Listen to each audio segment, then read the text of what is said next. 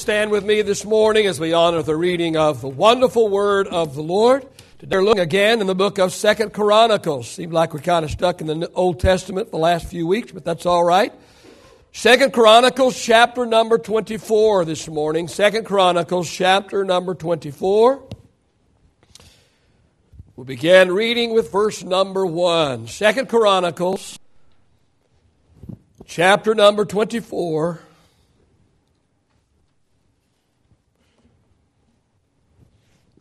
Began reading with verse number one. The Bible says that Joash was seven years old when he became king. And he reigned 40 years in Jerusalem. His mother's name was Zibiah of Beersheba.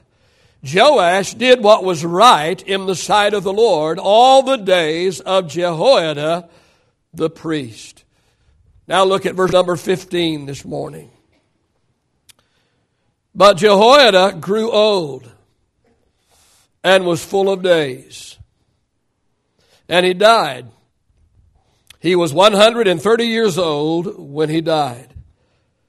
And they buried him in the city of David among the kings, because he had done good in Israel both toward God and his house. Now, after the death of Jehoiada, the leaders of Judah came and bowed down to the king, and the king listened to them. Therefore, they left the house of the Lord God of their fathers and served wooden images and idols. And wrath came upon Judah and Jerusalem because of their trespass. I think they have another translation on the screen, but listen or read either one. Verse 18 Therefore they left the house of the Lord God of their fathers and served wooden images and idols. And wrath came upon Judah and Jerusalem because of their trespass. Yet he sent prophets to them to bring them back to the Lord, and they testified against them, but they would not listen. Then the Spirit of God came upon Zechariah, the son of Jehoiada the priest, who stood above the people and said to them, Thus says God, why do you transgress, why do you transgress the commandments of the Lord so that you cannot prosper? Because you have forsaken the Lord, he also has forsaken you. So they conspired against him, and at the command of the king, they stoned him with stones in the court of the house of the Lord. Thus Joash the king did not remember the kindness which Jehoiada his father had done to him, but killed his son, and as he died, he said, The Lord look on it and repay. This morning I want to talk to you about the rise and fall of Joash. The rise and fall of Joash. We thank you for the word of the Lord. It is a lamp unto our feet. It is a light unto our path. God, I pray again today that your anointing will uh, empower and enable us today to deliver the word of God that you would have to be delivered this morning. Do a work in our hearts today by your word and by your Holy Spirit, we ask in the precious name of Jesus. And all of God's people said, Praise the Lord. You may be reseated this morning. How many people do you know that started out well? They had so many things going for them. The odds was in their favor. And yet, for whatever reason, they crashed and burned. Well, such was the case with Joash. He began well when his mother was killing all of her sons in order to be able to keep the, the throne. Joash was hidden in the temple for protection. And when his mother died, he was crowned king at age seven.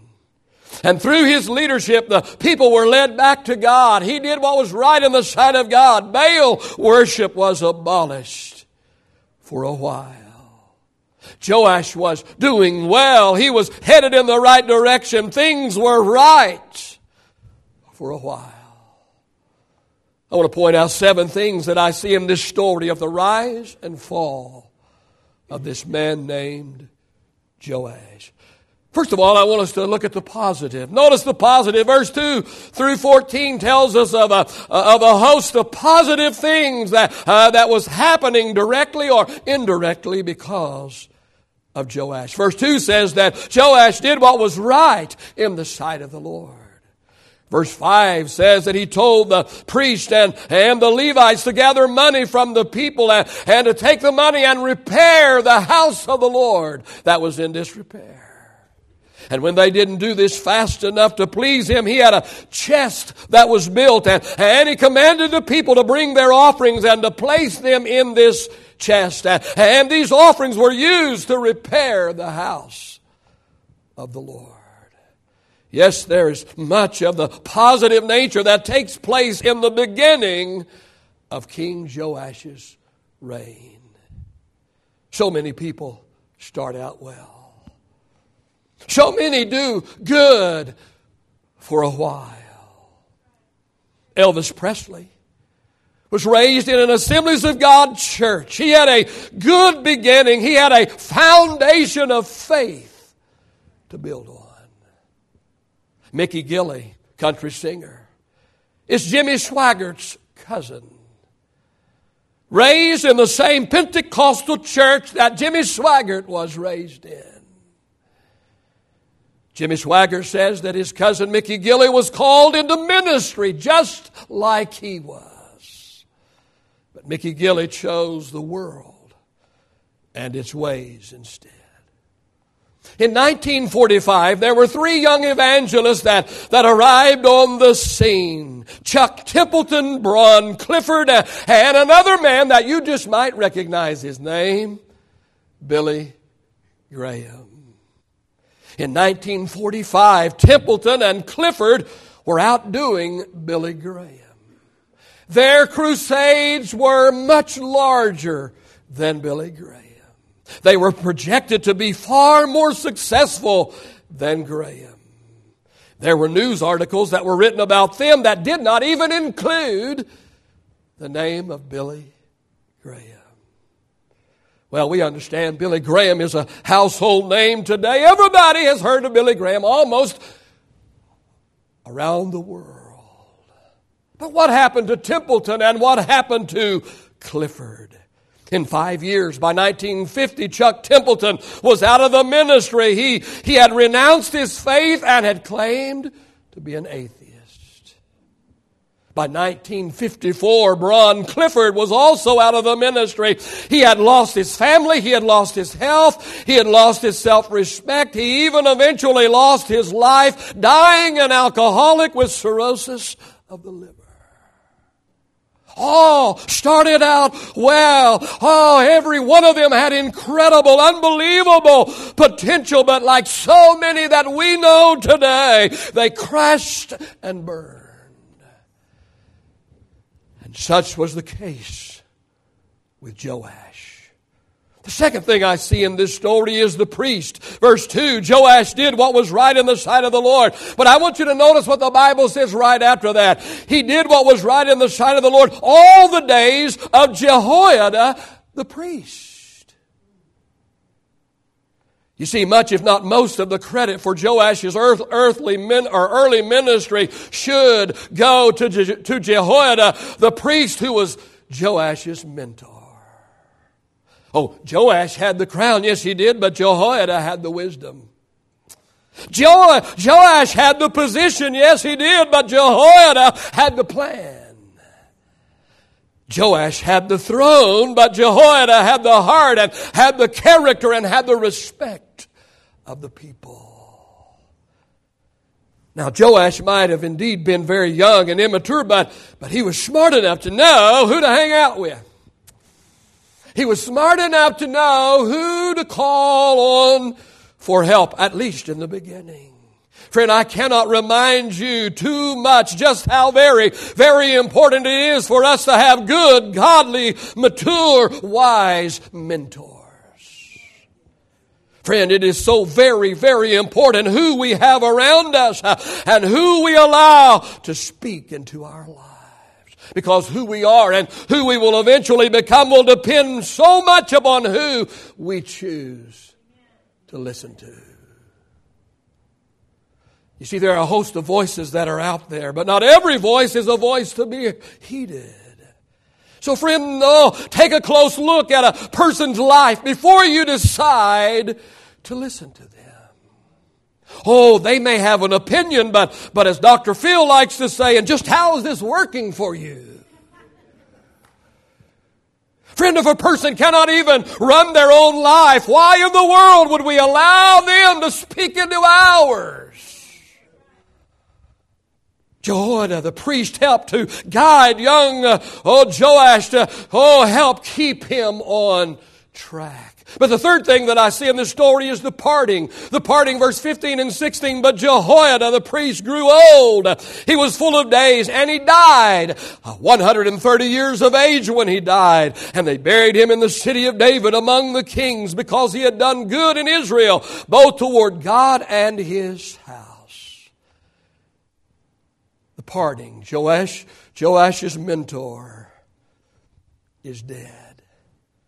He's dead. He's highly honored. Oh, they bury him in the tombs of the kings because he is so revered and so honored and so loved. The people recognized the influence that he had had on Joash. Oh, and at least in the, the early years of Joash's reign, Jehoiada was really the leader, and Joash just a figurehead. But now Joash's mentor is dead. His godly influence has parted. What will become of, of this man? What will become of Joash? What will become of his, of his kingdom now that his mentor is dead? Oh, friend, listen to me this morning. This is why we must have our own experience. I said, this is why we must have our own experience. Oh, we cannot just rely on the experiences of others, friends. Oh, mom and dad's God must become our God.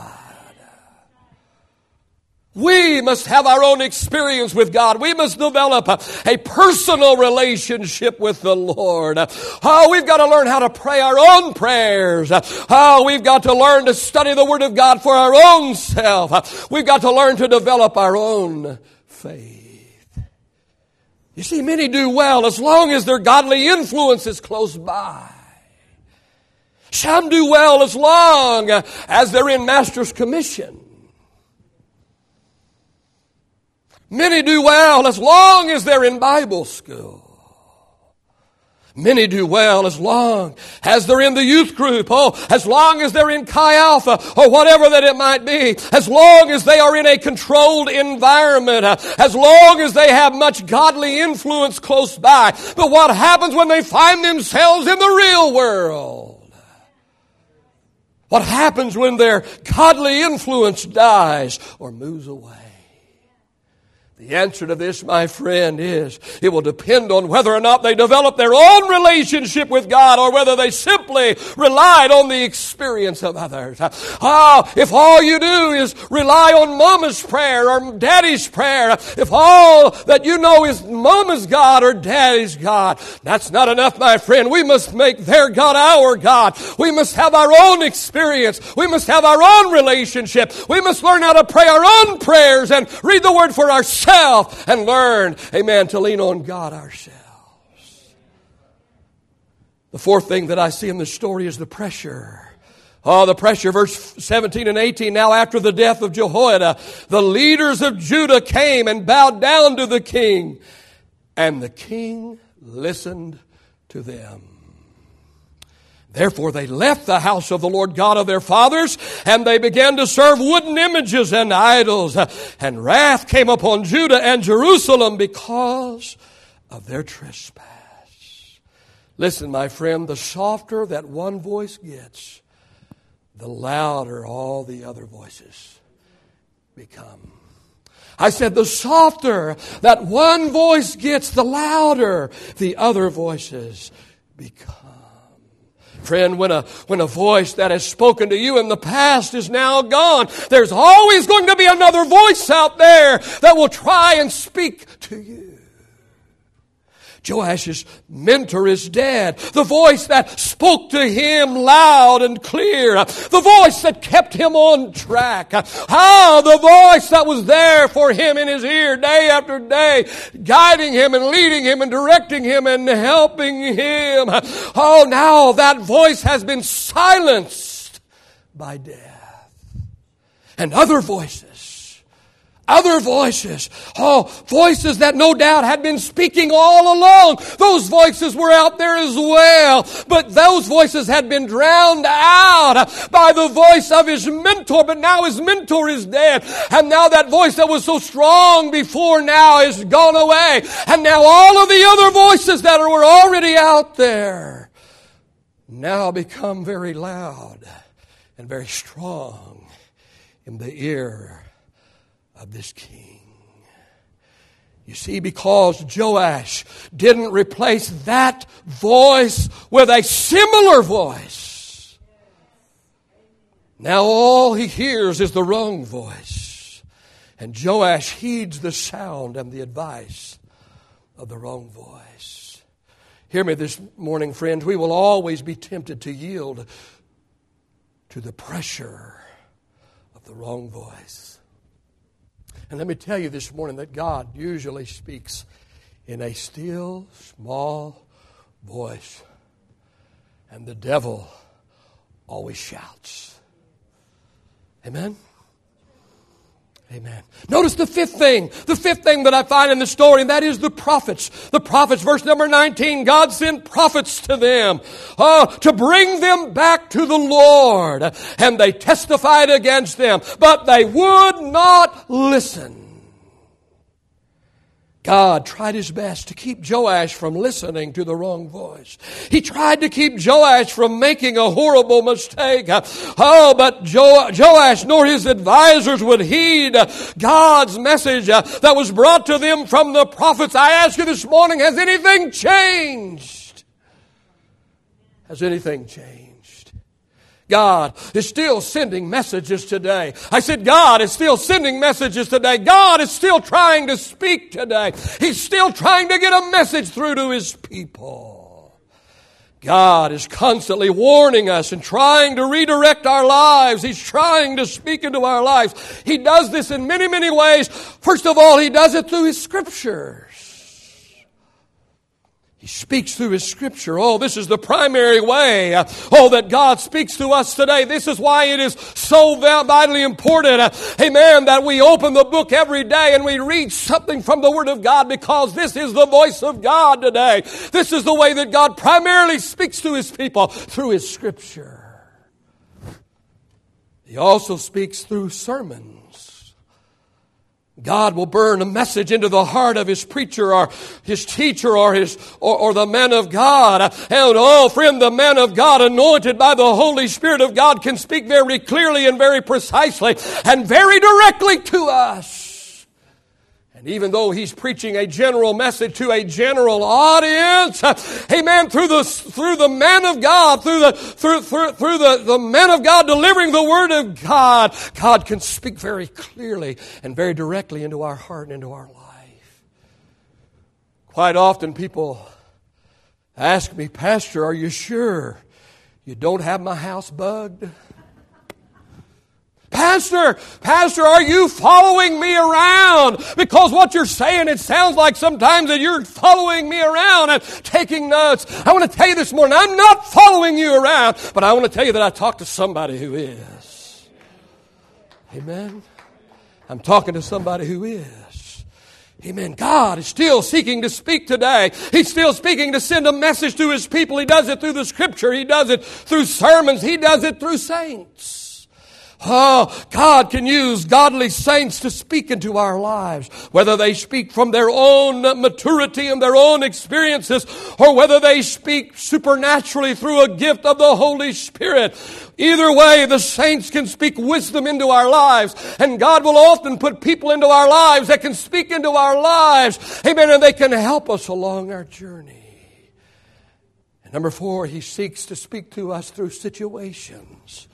God sometimes, if not always, lines up situations uh, and circumstances uh, for the purpose of teaching and training and nurturing, uh, oh, the people of God. That's why it's so vitally important that we pay very close attention when we are going through something, asking God, God, what is it that you're trying to tell me? God, what is the message that you want me to get? God, what are you trying to tell me here? Because friend, if we don't get the message the first time, probably have to go through it again and again until we get the message. Amen. Well, the sixth thing that I see in this story is the prophecy found in verse 20.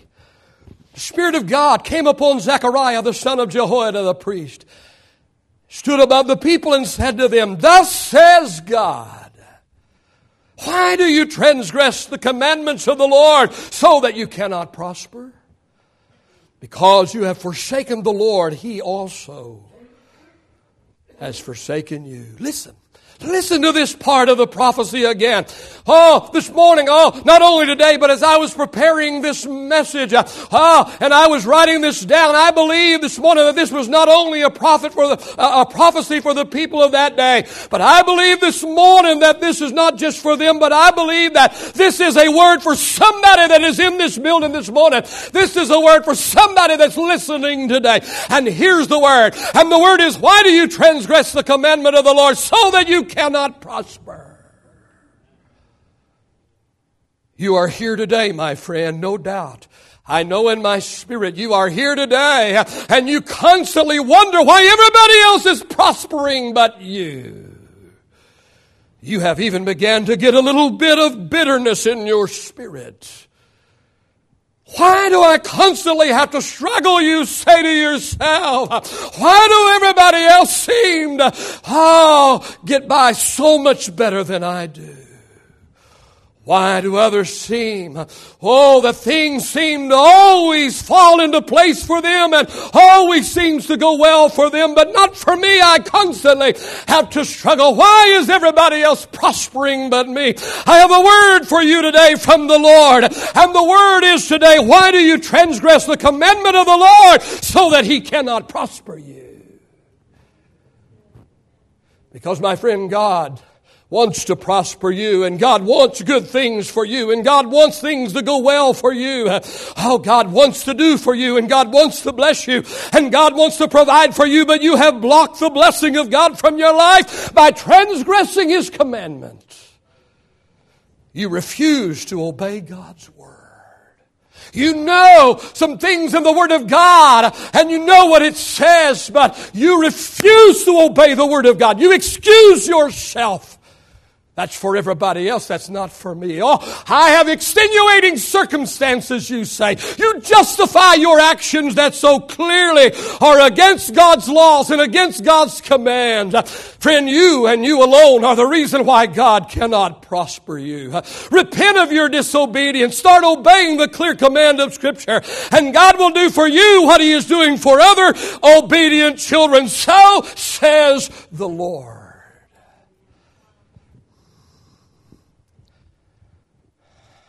Number seven this morning the price. The price that Joash and the people that followed him had to pay was twofold. First of all, prosperity was withdrawn. We already talked about that, verse 20. Because you transgress the commandments of the Lord, you cannot prosper. That's what God said. That's the price you're going to pay for ignoring the prophecy, living in disobedience, going against the ways of God. Because you transgress the commandments of the Lord, you cannot prosper. You say, but Pastor, people are prospering everywhere that are so ungodly and so far away from the things of God and the ways of God. Everything's not always as it seems, my friend. What's on the outside is not necessarily what's going on on the inside. Proverbs 14 and 12 says, There's a way that seems right to a man, but the end is the way of death. And friend, prosperity is not just measured in dollars and in cents.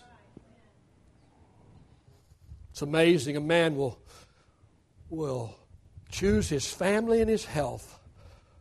He will choose to lose them to get money.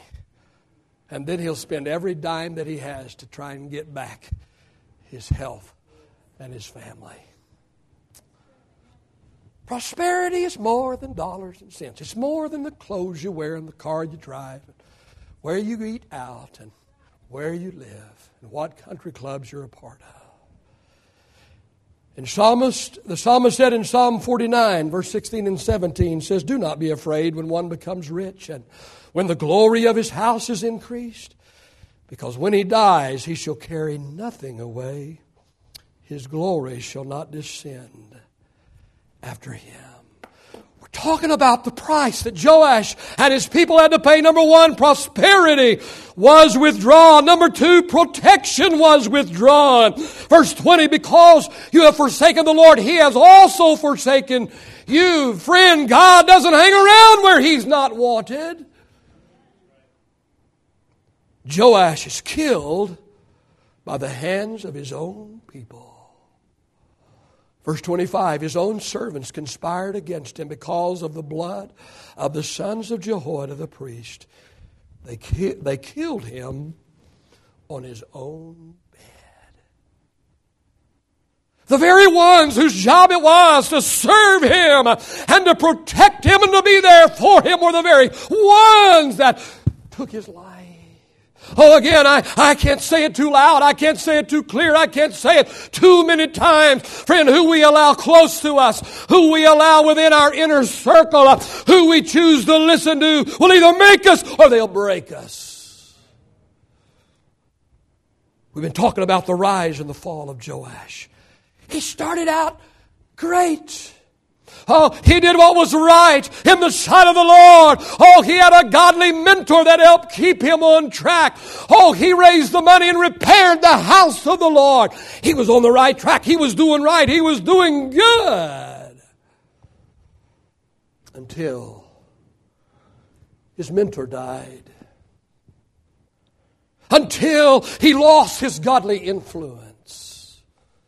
Until he listened to the wrong voice. And he began to head south in a hurry. How about you, friend? How about you today? Oh, there are too many that start out right. Oh, they do well for a while. Oh, oh, it seems like they're going to do awesome and incredible. Everything, they're going in the right direction. They're doing right. They're doing well. Oh, but for whatever reason, they crash and burn. Don't let it happen to you, friend. Don't let it happen to you. Don't let it happen to you. Don't let it happen to you. If the musicians and singers could get back in place this morning, Father, we thank you for this little word this morning that you've laid upon our heart today. The rise and fall of this man named Joash. So much going for him headed in the right direction, doing well for a while. Oh God, we can think of some celebrities today. We can think of some power people today who at one time were on the right path, who at one time were going in the right direction, who had an incredible foundation. But today, for whatever reason, they've chosen other things. They've crashed and they've burned. Maybe they had a voice that was speaking to them, a mentor, that as long as their mentor was alive, as long as that influence they had was right there with them, they did well. But something happened. The mentor died or moved. They had not had their own experience. And because they had not their own experience and no longer had the voice speaking into their ear, they crashed and they burned. Your heads are bowed this morning, your eyes are closed today. In the presence of God. Hallelujah. God, I just pray today that you'll speak to the heart of the people this morning. Father, speak into the heart of the people today. In the name of Jesus. Lord, do your work. Holy Spirit, do your work of conviction right now. Do your work of conviction. Do your work of conviction. Do your work of conviction right now. Conviction is settling upon this place today. The Holy Spirit of God is doing His work of conviction right now. Right now. As your heads are bowed and your eyes are closed, nobody, not one person is looking about this morning. I want you to raise your hand this morning if God is the Holy Spirit is doing a work of conviction in your heart right now. He's convicting you right now. Thank you. God bless you. You can put your hand down. Thank you, sir. You can put your hand down. Thank you, ma'am. You can put your hand down this morning. How many others this morning? The Holy Spirit is doing His work of conviction in my life right now, Pastor. The Holy Spirit is shining a spotlight on some area. He's revealing something to me this morning.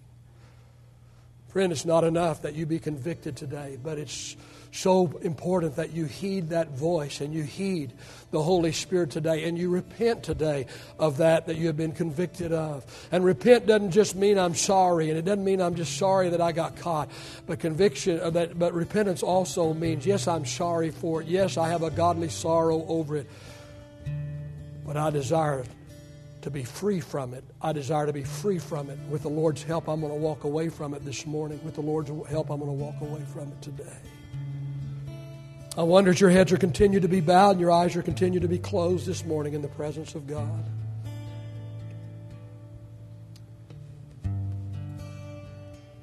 You're here today and you're not 100% convinced of your salvation. You're not 100% sure that you're saved this morning. You want to be sure this morning. You want to be 100% sure today. If that's you this morning, I want you to raise your hand. I want to have a prayer with you. I'm not going to call you forward. I'm not going to single you out in any way, embarrass you in any way.